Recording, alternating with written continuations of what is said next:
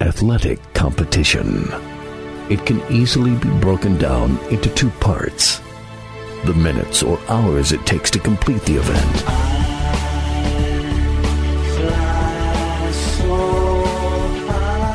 then weeks, months, and years of joy or heartbreak,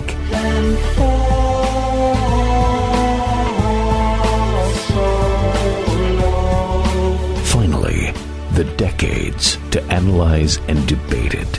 From the press box to press row, Donal Ware will break it all down for you with an in-depth look at historically black college athletics, as well as the biggest news stories and newsmakers of the day. It's time to talk the talk with those who walk the walk. From the press box to press row, here's your host, Donal Ware.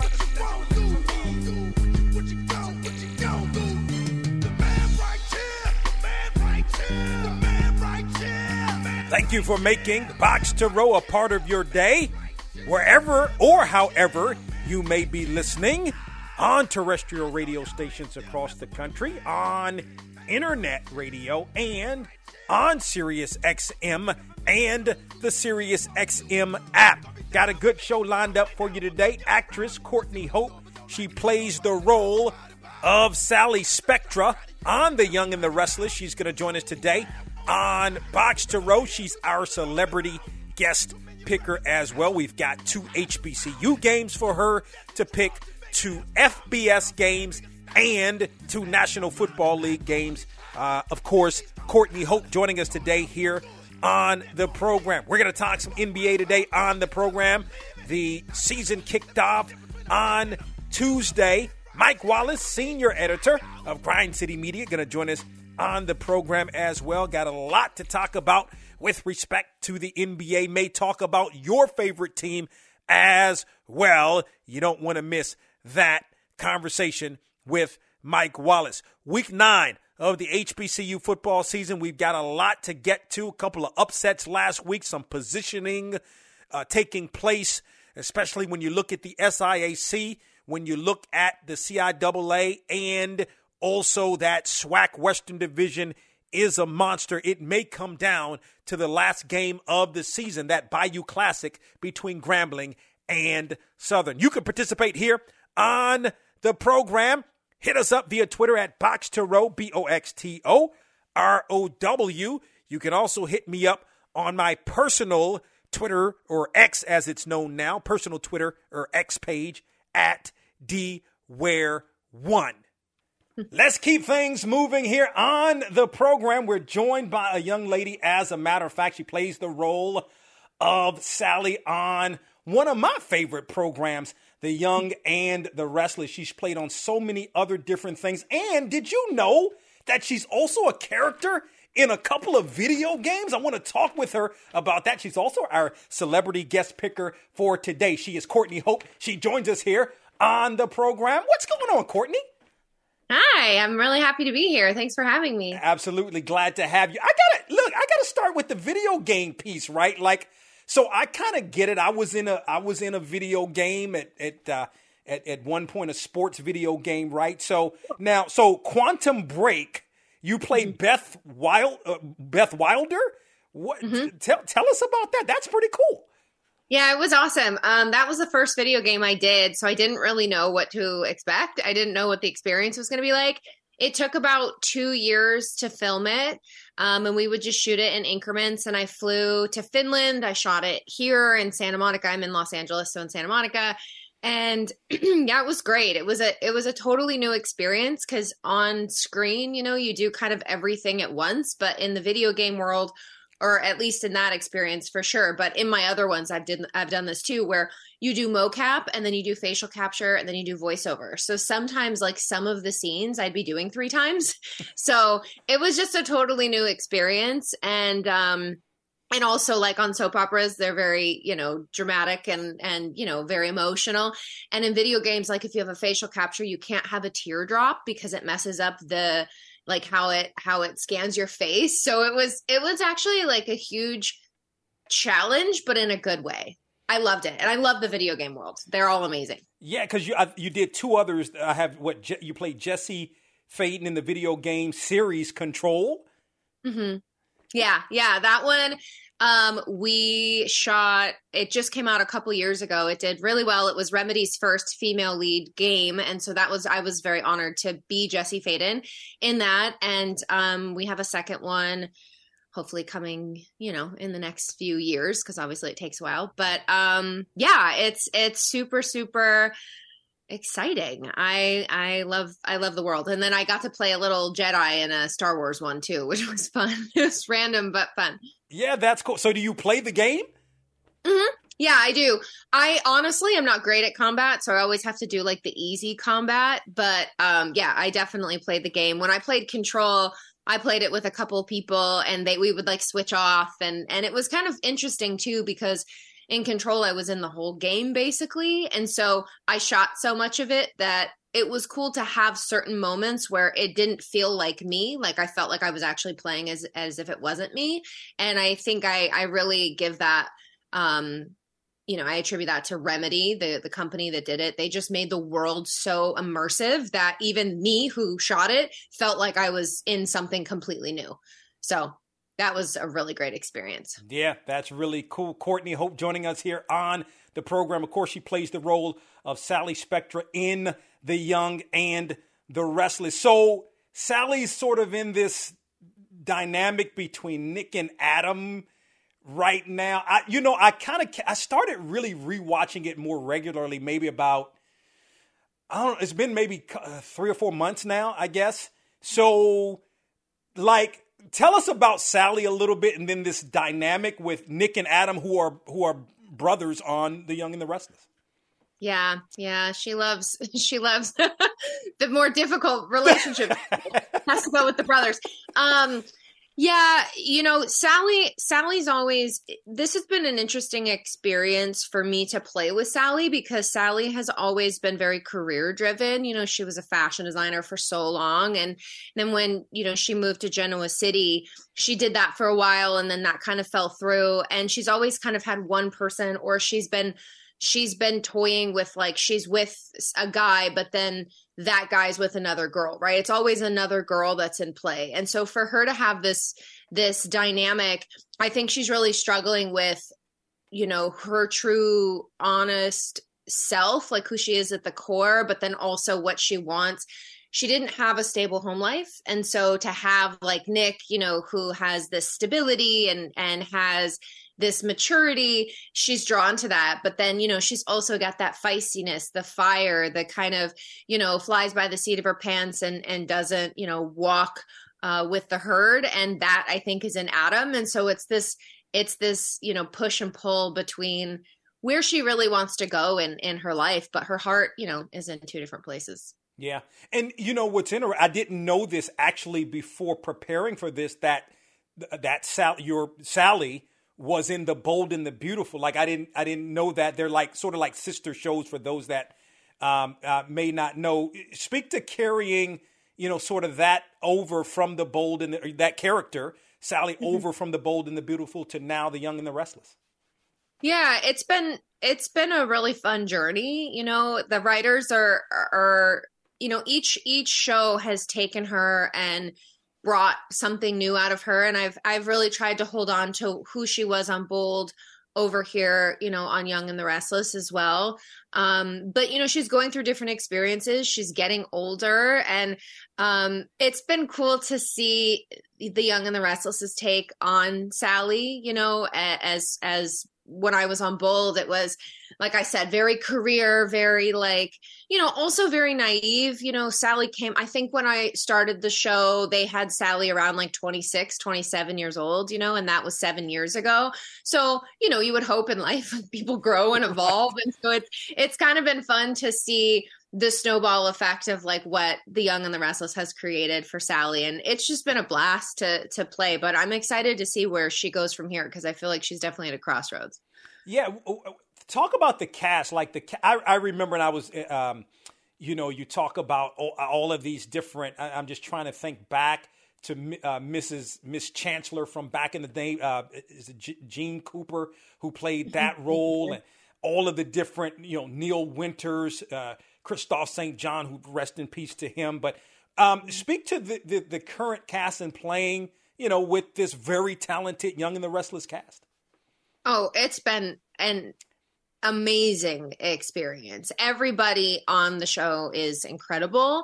I felt that way even before I was ever on the show, when I would just watch the show or see them in the hallways when I was on Bold. And I would just think, I just really respect everybody on the show. I feel like they're solid actors, solid human beings. And, they take their craft really seriously and they put the work in. And I'm always, I sit in my room a lot and I'll watch the screen when other people are shooting. And I just love to see what people do. It still blows my mind that we shoot so much, we get so much dialogue, these in-depth storylines, and every day they come in and, it's something new and it's fresh and there's so many layers and so much, dynamism to it. And I love watching it from my dressing room. I'm inspired by it. And, I'm just really grateful to be on the show. No doubt. Long time.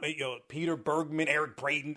Been on the show, yes, certainly forever, learning the lines, like how is that? Because it's a daily show, right? Mm-hmm. So unlike if you're doing something that's a movie, which you've done some movies before and, some other TV acting that you've done.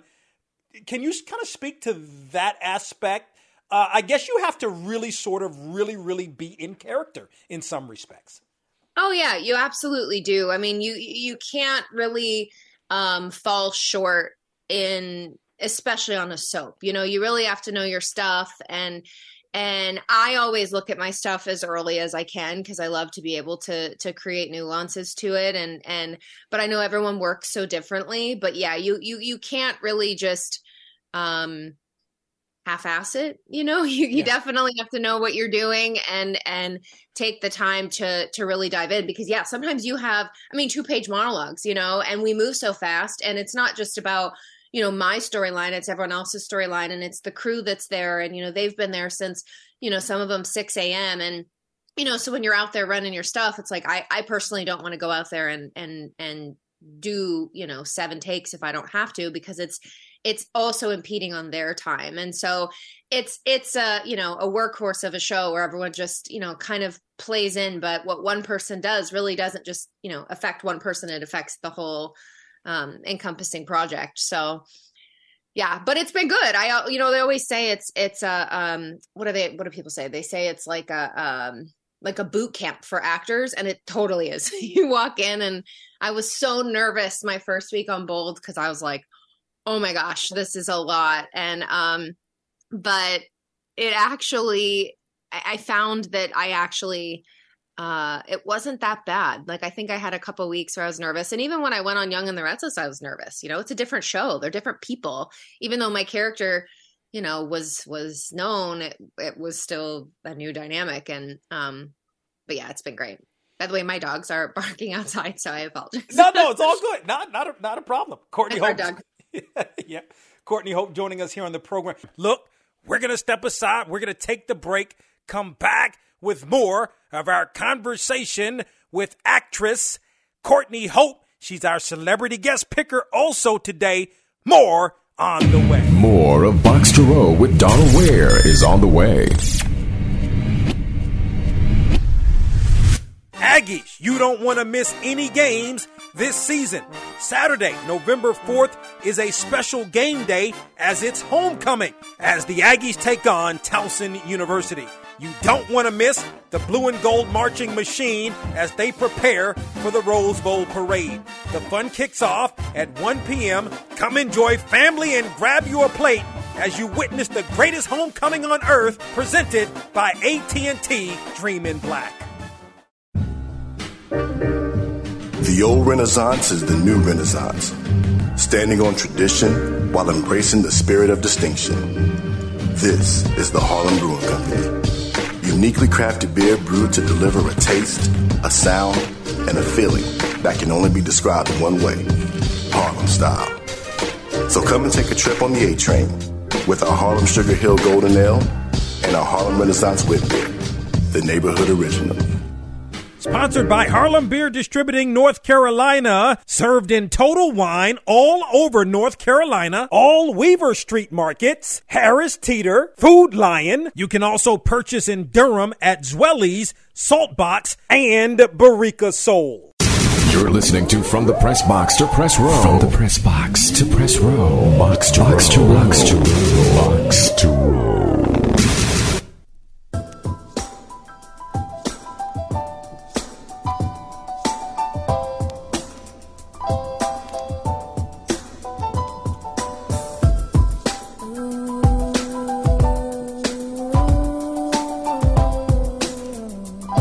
Continuing our conversation with actress Courtney Hope. She plays the role of Sally Spectra on The Young and the Restless. She's also our celebrity guest picker.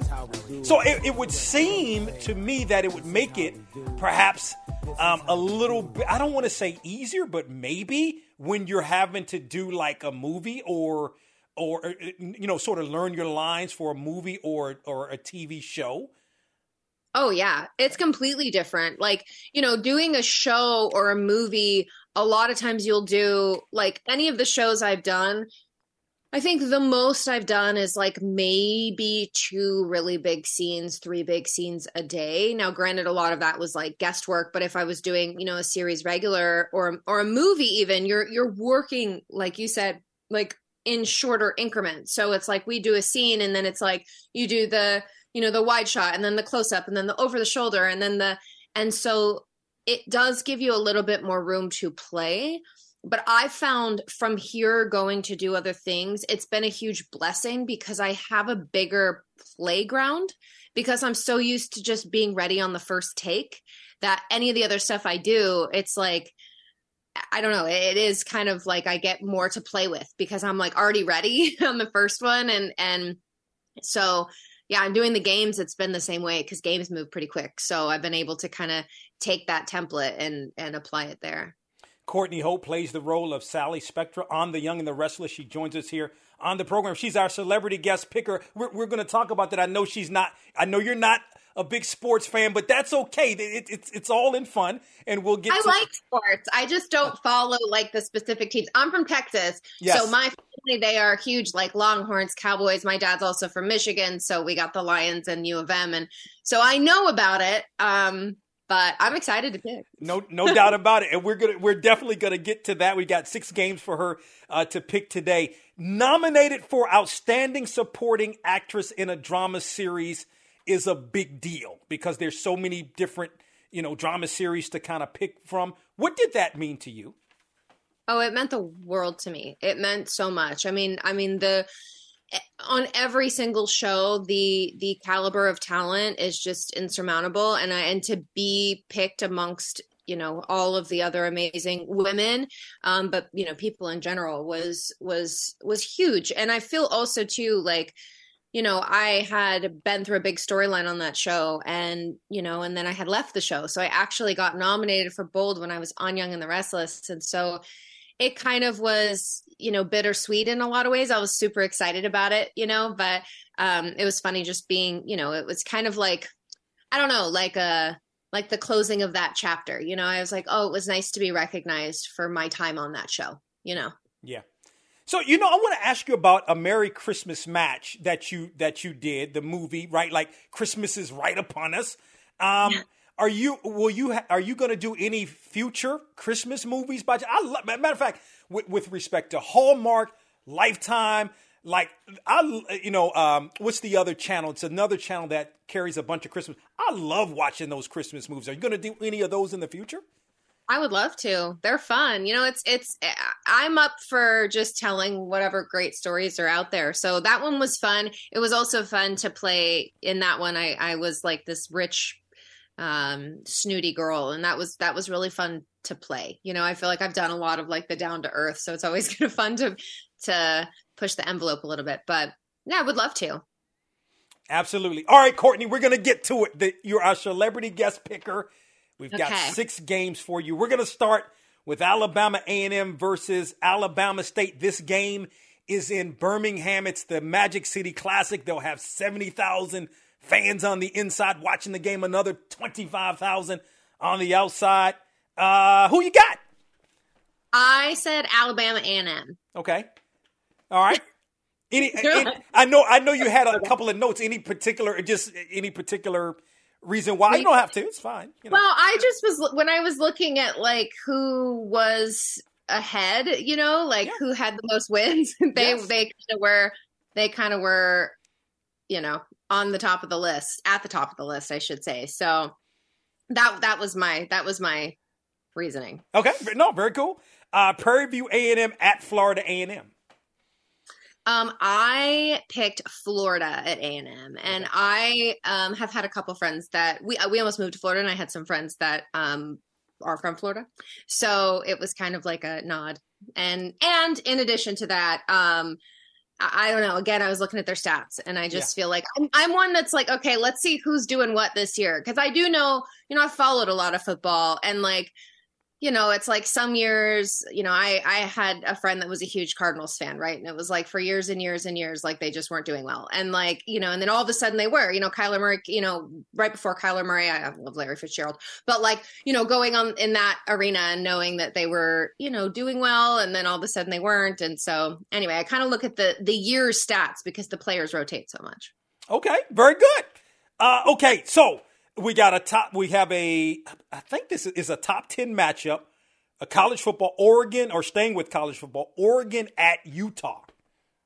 I went with Oregon. I was just in Oregon this weekend, and so I kind of felt like it made sense to do that. They're also number 8, and I know that Utah is number 13. So yes, there you go. Okay, very good. So we had to take it home. I believe now you're from Dallas. I'm from Dallas, yeah. So he said SMU. I'm like, oh, I know where that is. Yes, that's why I had to go, because I would have gone with the Texas game, but I said, let me be more specific since you're in Dallas. Tulsa at SMU. Yeah, I went with SMU. Obviously, I'm from Dallas, and I was like, I gotta stay true. All right, very good. Okay, National Football League, staying at home. Rams at the Cowboys. I'm going to go with Cowboys. I am not a huge Rams fan. I don't know why. I've been to a couple of their games here, and I love the Cowboys. And I actually used to be a junior Dallas Cowboy cheerleader when I was younger, so I performed at some of their games.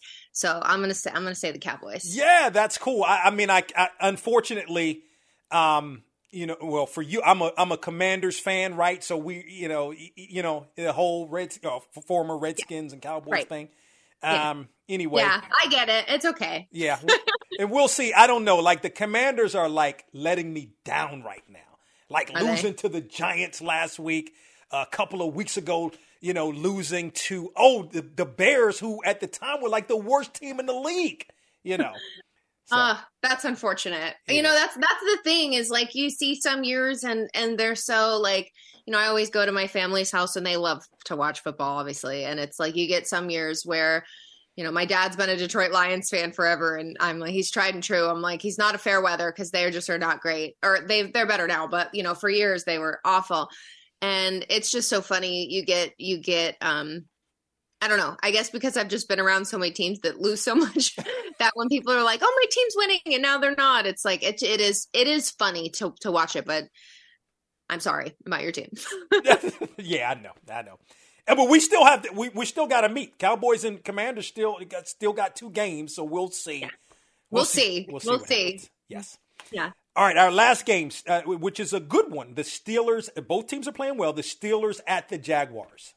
So this is funny because I've always been drawn to the Steelers. I know that I think they played one less game, right, than the Jaguars. Yeah. But I'm going to go with the Steelers to see if maybe they can obviously tie their 5-2, but if not, obviously, then it'll be different, but I don't know. I'm going to go with the Steelers. I'm going to go with the Steelers. Nothing wrong with that. I went with my intuition on all of it, minus the Cowboys. I was like, I'm just going to stick with them. But yeah, I'm going to go with the Steelers. Okay, very good. So last thought. I know 2 last thoughts. So I know you do especially on your Instagram, you do like the fitness videos, right? So are you into training and all of that kind of stuff? Yeah, I taught fitness for a little over 10 years. I grew up as a dancer, and then I started teaching cardio bar when I was around 21, 22 years old, and then got certified in that and in Pilates and in personal training. And I love it so much. It's like I go to the gym or I work out and do some sort of movement every day. And I'm always like learning and growing. And yeah, it's like my home away from home. When I am sitting still and can't move, I go crazy. I love it so much. And I love teaching. I really do. Very good. And then lastly, I find it interesting when you're playing your role of Sally on The Young and the Restless. It's very busy. You've got to learn your lines, but you're also able to do other projects, which I find absolutely fascinating. Do you have any other projects, movies, TV, et cetera, on the horizon? There's some stuff in the game world. I can't fully talk about it, but the gaming world. And then everything right now, I've been very honored since I've been on the show to be working a lot. Not really have. And we only get, I'd say we work 48 weeks out of the year. Don't quote me on that, but around there. And so I've been very blessed since I've been on the show to be working all the time. So this has been like the biggest, kind of breath that I've had. So now I'm able to go tap out and do some other things as well. So hopefully, I know we're all on strike right now, so nothing's really, going as far as like movies and TV goes, but yeah, there is some stuff, but we'll have to see in the next coming year or so what happens. No question about it. Courtney Hope, you can check her out each weekday on the number one daytime drama, The Young and the Restless. Check your local listings. Of course, she plays the role of Sally Spectra. Courtney Hope, again, joining us here on the program. Courtney, appreciate the time. Thank you for being our celebrity guest picker. Continued success in all you do. Thank you so much. Thanks for having me. And yeah, good luck with the games this weekend. Let's see what happens. Absolutely. We shall see what happens. Some solid picks by Courtney Hope, our celebrity guest picker today on the program. Hope you enjoyed the conversation. You can react.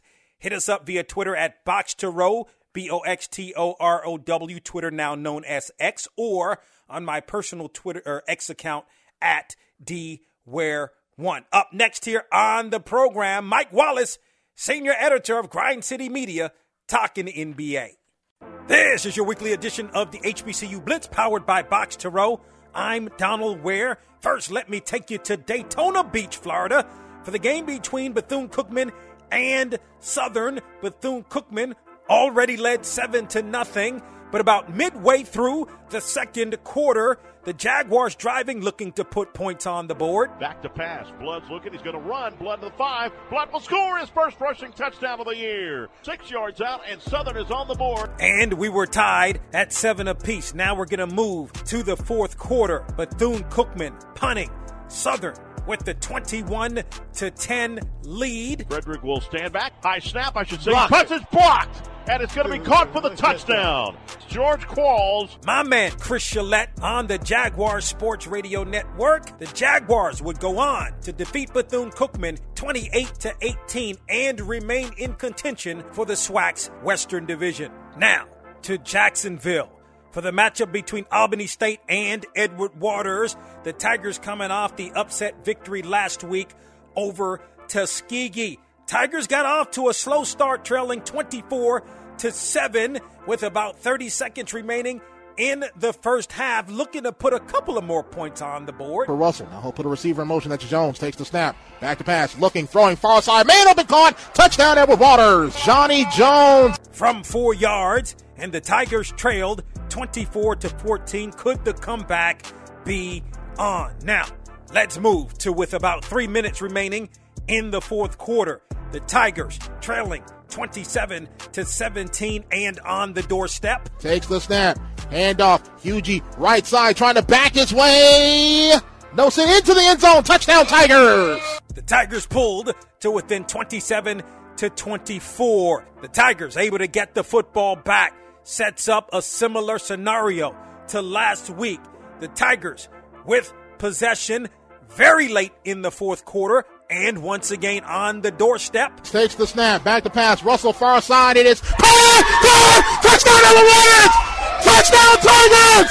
Devin Thompson! Back-to-back weeks for my man Joshua Jackson on the EWU Sports Network. 1-yard touchdown reception with 8 seconds remaining put the Tigers over the top, defeated Albany State 27-24, keeps the Tigers' slim hopes alive of playing in the SIAC championship game. To Ettrick, Virginia, where the Virginia State Trojans were undefeated, hosting the 2-win Elizabeth City State Vikings. Let's pick things up early in the third quarter with Elizabeth City State leading 10-7 and Virginia State with possession. Drops the throw, screen pass, oh, and he threw it away, and it's picked off, intercepted by Grant inside the 5, touchdown, Elizabeth City State. 25 yards on the pick six, and the Vikings extended their lead to 17-7. Let's move to late in the fourth quarter. Score, Elizabeth City State 17,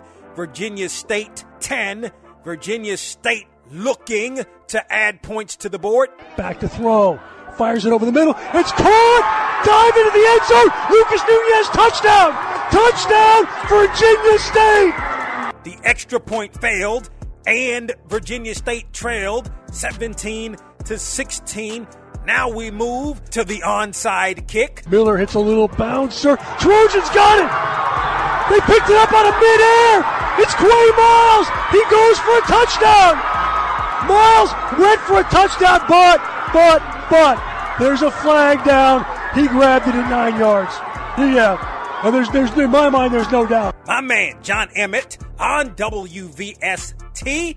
Elizabeth City State would hold on to defeat Virginia State 17-16, giving the Trojans their first loss of the season. And in Dover, Delaware, they give it to Howe. Howe gets the first down and more at the 30, at the 25, at the 20, the 15, 10, 5. Touchdown, Jawan Howe. What a cutback by Howe. No laundry on the field. 3 rushing touchdowns on the day for South Carolina State running back Jawan Howell as the Bulldogs defeated Delaware State 35-7. Them's my folks, Ernest Robinson and Bill Hamilton on the South Carolina State Bulldog Radio Network. Box to Row, the radio show, airs weekly on radio stations across the country. To listen to the show or for more information, log on to boxtorow.com. Time to talk some NBA here on the program, and to do that, of course, Mike Wallace is the senior editor of Grind City Media. You guys, I know you got to know about Grind City Media at this point. You're talking about the Memphis Grizzlies, got it covered. Talking about the NBA, got it covered. Talking about HBCU sports, got it covered. Talking about the schools in the Memphis, Tennessee footprint in terms of college, got it covered. I there's not a professional entity in all of professional sports that does as much as Grind City Media. And of course, as mentioned, Mike Wallace is the senior editor. We're going to talk some NBA here today on the program. What's going on, Mike? Hey, man, I really, really, really appreciate that introduction, man. And, everything you said about us, I can echo that same thing about what you're doing on a national level with Box to Row across Sirius XM and everything else that you're touching, man. So it's great to be with you, man, and looking forward to another segment here. Yes, sir. Appreciate it, my brother. So let me ask you this, Mike. How did we get to the situation where Damian Lillard ends up in Milwaukee? Like, how did that happen?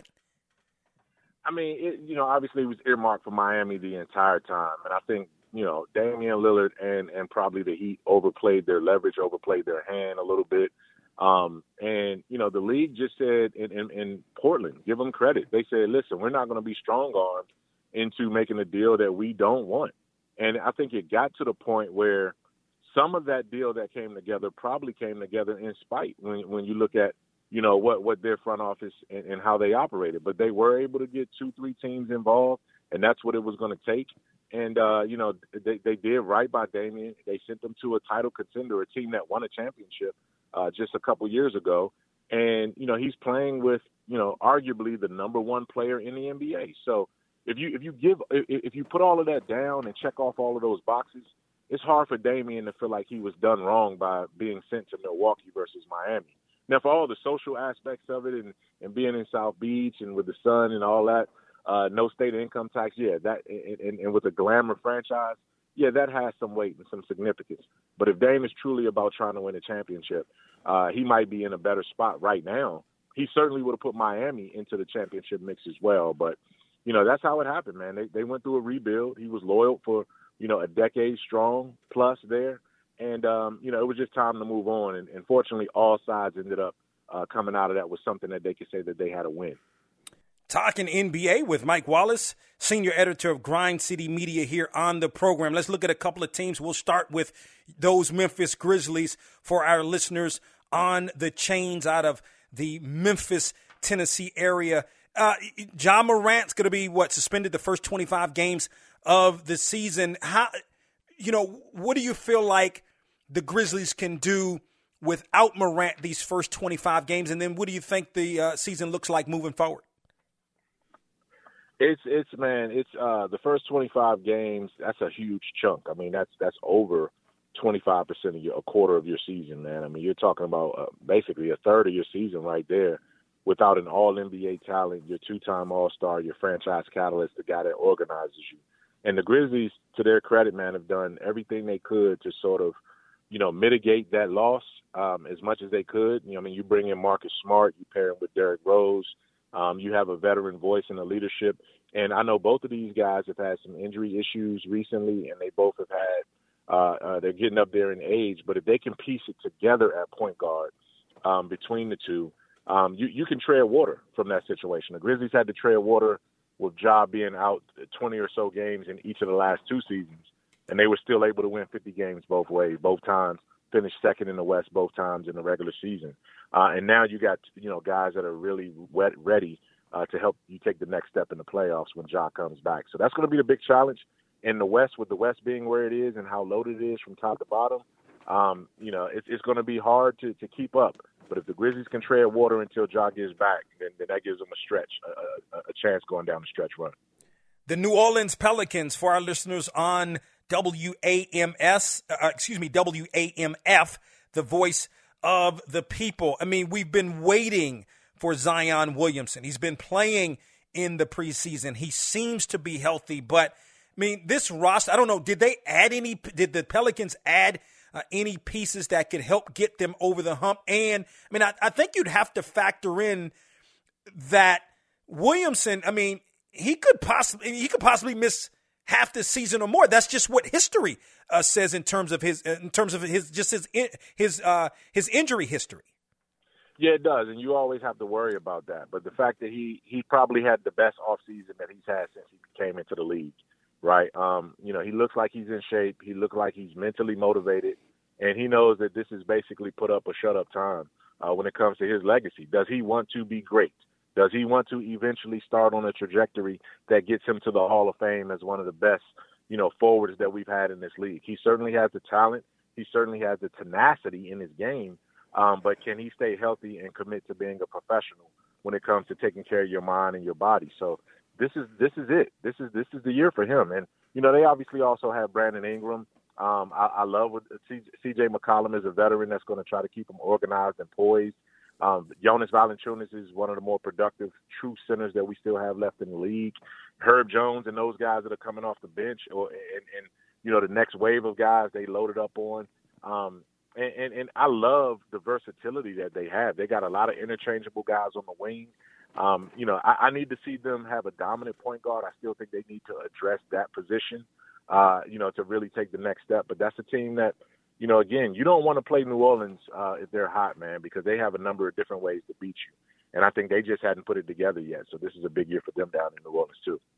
Mike Wallace is the senior editor of Grind City Media. Follow him on Twitter at MyMikeCheck as he joins us here on the program. Portland Trail Blazers, for our listeners in Portland on the Numbers FM. This is, to me, an interesting team. You get Scoot Henderson. You make, you know, obviously you trade away a Lillard, but you get Ayton back and some, you know, Grant still there. Like, what do you think Portland will look like this year?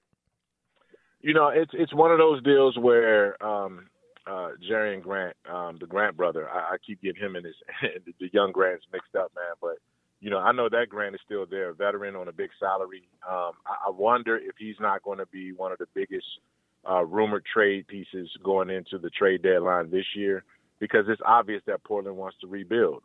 Chauncey Billups wants to start it from the ground floor and rebuild this team sort of in his image, that tough-minded guard play, you know, the way he did it in Detroit as a player. And if he could do that with Scoot, obviously you got Shaden Sharp, who's a phenomenal talent. You know, you still got Anthony Simons, you know, who's one of the more explosive, most improved players in this league that we've seen over the last few years. And now you have Ayton and Robert Williams. And if those two guys can show up and be professionals with Grant, Ayton, and Robert Williams as your 3, 4, 5 potentially, this team can fast-track a rebuild. They don't have to hit rock bottom. They're going to sneak up and be able to bite some teams if they're going to be able to play like this. So you have both your future and some guys who are ready right now with some chips on their shoulders. And if you get a motivated Robert Williams and a super motivated DeAndre Ayton, that team could be one of those sneaky good teams that sneaks up on you in the play-in and does some damage if they get hot, because the talent is there. What is going to be their temperament, their professionalism, and their mindset when you have so many young guys and then so many guys that have been disgruntled for so long in their career? That's not necessarily an ideal mix, but if they can get it right under Chauncey and that leadership, then Portland can be a sneaky, dangerous team in the West if they put it together. Washington Wizards, for our listeners on WHBC, the HD3 channel of WHUR. You know, Jordan Poole is there. You've got Tyus Jones, who you know is there. You've got Kyle Kuzma, who re-signed. He's there. What do you think? What do you think the prospects for this Washington team are? And I love Gafford too, man. Like I like big boy Gafford, man. I mean, he's one of those underrated, you know, good bigs that just can't, you know, almost kind of like man, why is his name escaping me? He was in Detroit for a while. He just signed with the Lakers, and he just hadn't been able to. I mean, he's got all the talent in the world, but he just hadn't been able to put it together. I mean, he was in Houston for a minute too. His name will come to me. I'm sure the listeners out there are probably yelling the name as they're listening to it right now. But it's one of those situations where Washington, we know that this is a rebuild year. You know, they just changed over their front office almost from top to bottom, changed out their scouting department. And obviously, this is Wes Unseld Jr.'s, you know, make or break season, man. And is he going to be long for this team? I know that because of his heritage and where he came from and his dad, you don't want to force him out. You hope that he can make it work with the guys that he has now. But it's going to be tough, man, because Washington definitely hit the reset button by trading Bill. And, you know, you just never know where they're going to go right now. So they're going to be one of those teams, nondescript Eastern Conference teams, that you can look up and you'll see, okay, hey, are they in the play-in game? Man, they can get hot because they got some streaky guys for sure. But it's going to be a long season when it comes to that, because now they're just absent of expectations. And now that they're, you know, absent of expectations, you just never know what kind of year that's going to lead to. I expect them to be more lottery bound than playoff bound, but stranger things have happened in the Eastern Conference lately. Our last team, the Charlotte Hornets, for any one of our radio stations in North Carolina. We'll point out WRVS up in Elizabeth City. So you've got LaMelo Ball. They've got some, like, look at this roster, some young talent. Brandon, I think, I get it, maybe preseason hasn't been great. I like Brandon Miller and his upside. P.J. Washington, right? I know it's controversial. Miles Bridges is back. Your thoughts? I mean, it seemed like you draft Melo, right? And this could be a team that could challenge. That has not happened to this point in LaMelo Ball's career in Charlotte. Yeah, and a lot of people across the league talk about the professionalism. And, you know, once LaMelo takes this seriously and demands more of himself and demands more of his teammates, then that team will turn around, right? And it's tough because you have such an ultra-veteran voice in Steve Clifford trying to guide these guys, and it's tough because it's a generational gap there. And I'm not sure if he'll understand what it takes to connect with some of these younger guys that are there. Brandon Miller is a talent in this league. I mean, he's definitely a guy, when you pair them and you look at the future potential of where they are, you know, they definitely have some upside there, and they can sneak up and bite some teams as well. You know, but what you also wonder, they're a trade or two away. You know, we're still talking about Gordon Hayward, and I don't even know, you know, if he's still a fit for this team. But he's definitely not been able to perform at the level that they expected when they signed him all of those years ago. And then obviously the Bridges situation, man. It just, you know, you hate to see the kind of headlines that keep surfacing when it comes to him, and where his credibility is, where his head is, and can you rely on him? And what kind of player is he going to be in what essentially amounts as a contract year, because he didn't get his big money. He's going to be suspended to start the year. And how do you play catch up with that? That's going to be difficult right there. But having said all of those things, LaMelo still makes them one of the fun teams to watch in this league, because on any given night, they can put on an absolute show.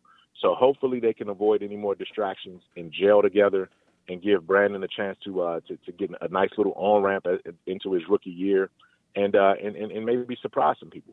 Yeah, forgot that Terry Rozier's still on the team. I thought he had signed a 3-year deal, but it's a 4-year deal. So this is the last, you know, obviously year of his deal. Mike Wallace, senior editor of Grind City Media, joining us here on the program, talking some NBA. Again, follow him on Twitter at MyMikeCheck. Great NBA, Memphis Grizzlies, HBCU, college sports information on the website. Of course, at grindcitymedia.com. Mike, appreciate the time, man. Look forward to talking with you throughout the course of this NBA season. Absolutely, man. We're going to be doing it throughout the season, man. I'm looking forward to it. We appreciate it. Mike, switching gears, talking week 9 in HBCU football. Next. The old renaissance is the new renaissance. Standing on tradition while embracing the spirit of distinction. This is the Harlem Brewing Company. Uniquely crafted beer brewed to deliver a taste, a sound, and a feeling that can only be described in one way, Harlem style. So come and take a trip on the A-Train with our Harlem Sugar Hill Golden Ale and our Harlem Renaissance Whip Beer, the neighborhood original. Sponsored by Harlem Beer Distributing North Carolina. Served in Total Wine all over North Carolina. All Weaver Street markets. Harris Teeter. Food Lion. You can also purchase in Durham at Zwelly's, Saltbox, and Barica Soul. Aggies, you don't want to miss any games this season. Saturday, November 4th, is a special game day as it's homecoming as the Aggies take on Towson University. You don't want to miss the Blue and Gold Marching Machine as they prepare for the Rose Bowl Parade. The fun kicks off at 1 p.m. Come enjoy family and grab you a plate as you witness the greatest homecoming on earth, presented by AT&T Dream in Black.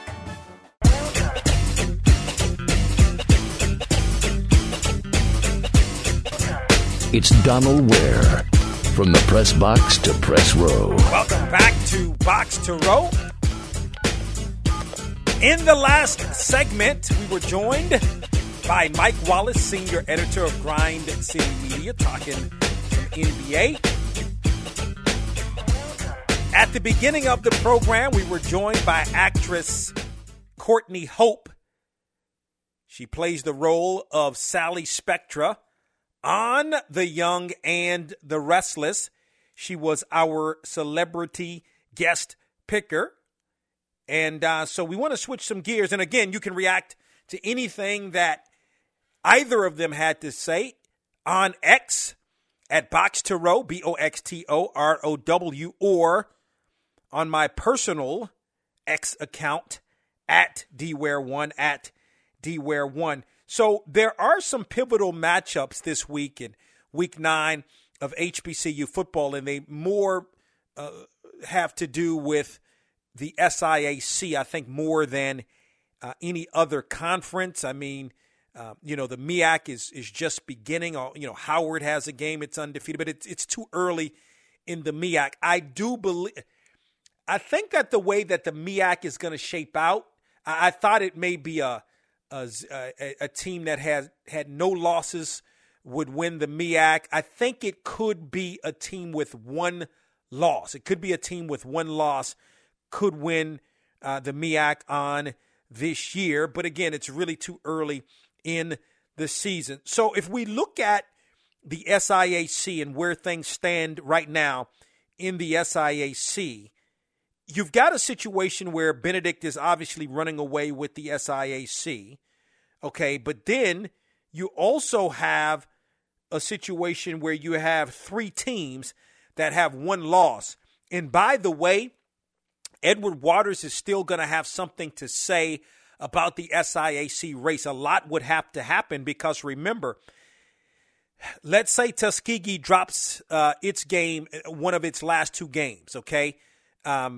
It plays Clark Atlanta. You got to figure that that's going to be a win for Tuskegee this weekend. But let's say Tuskegee drops the last game against Miles, who I think Miles has the toughest road because not only does Miles, Miles has Fort Valley State and Tuskegee to end the season. So, I mean, that, you're talking about, that's a tough, I'm sorry, not Fort Valley, Albany State. This weekend, Miles has Albany State on the road and then ends the season against Tuskegee. So that's a tough, I think Miles has the toughest way to go about trying to win this whole thing. Of course, it already, or not win, but to play in the SIAC championship, already having lost in a close game to Benedict. But, you've got Fort Valley State, Miles, Tuskegee, all with one loss. But Edward Waters sits right there with two losses. Now, it would have the tiebreaker, should Tuskegee drop another game, it would have the tiebreaker against Tuskegee. But, I think a lot of things would have to happen. But again, Miles has a tough road.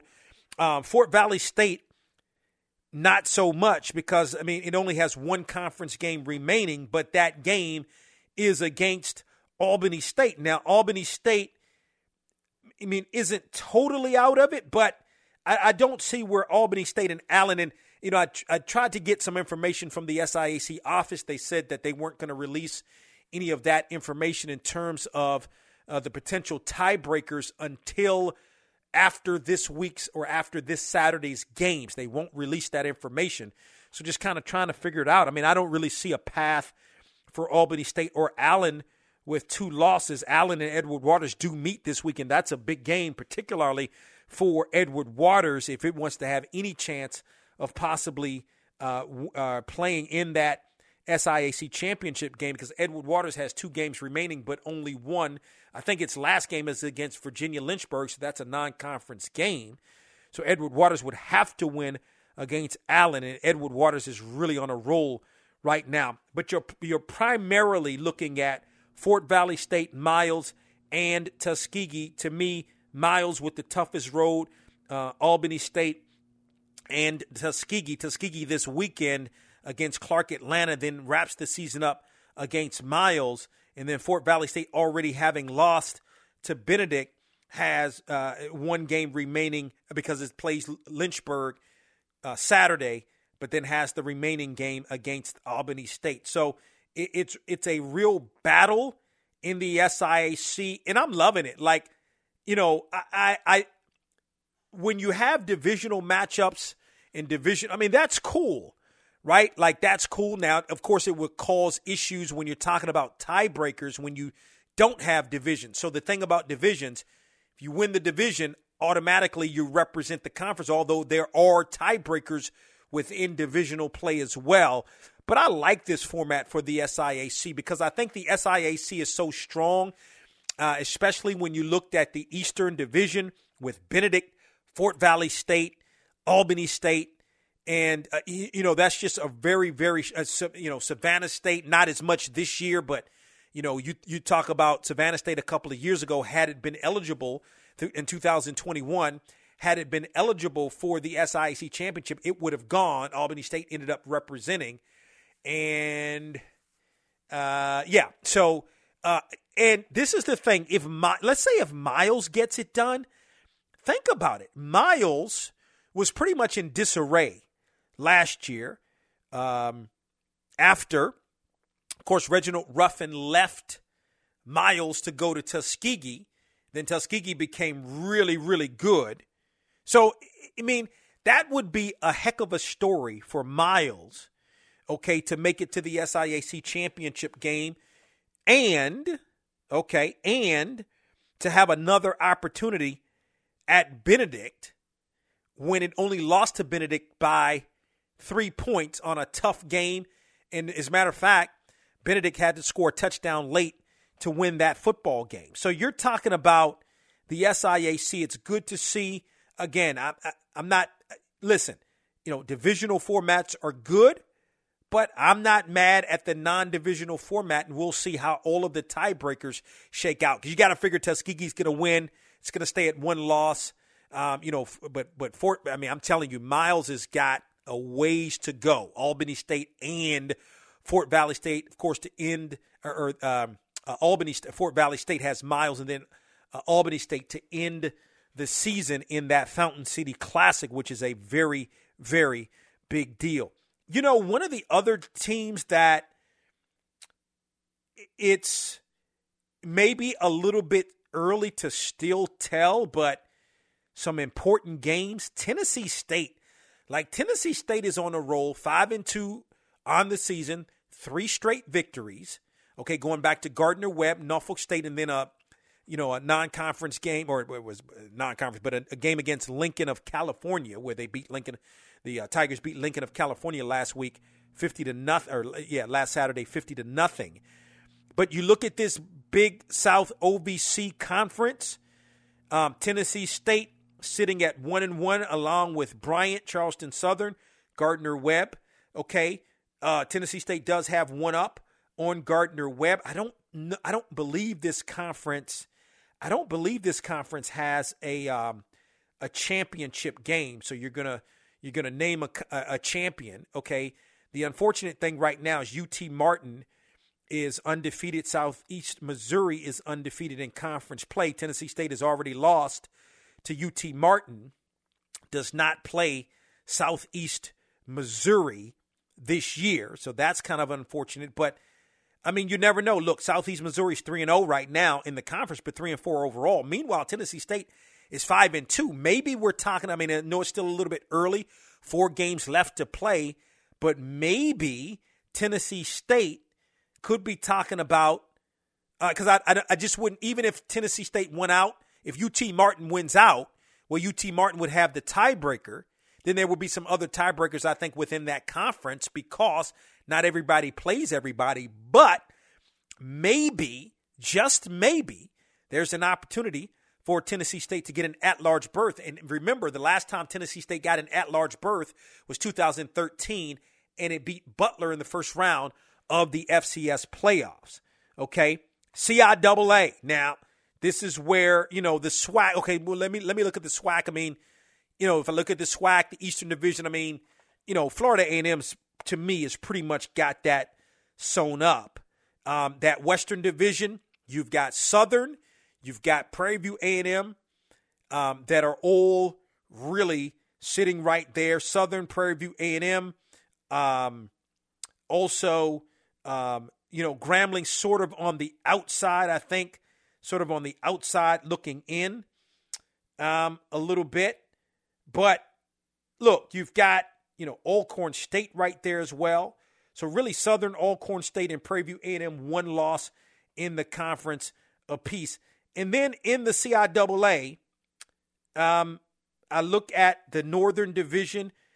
You know, to me, it's going to really come down to Virginia Union and Virginia State. I mean, either one of them could lose another game, and it's still going to come down to those two teams, because each of them has 1 loss in the conference by virtue of Virginia State's upset loss to Elizabeth City State last week. Meanwhile, in the Southern Division, if Fayetteville State wins 1 more, has its 2 toughest games ahead of it, Shaw and Winston-Salem State, 1 more win for Fayetteville State, and they would have wrapped up the CIAA's Southern Division. My time is about up. I thank you for yours. Thank you to Mike Wallace. Thank you to Courtney Hope for joining us today here on the program. If you've missed any of our programs, you can log on to our website at BoxToRow.com. Also, check us out on the Box to Row YouTube channel. And always remember to support those that support Yo, Box to Row is produced by DW.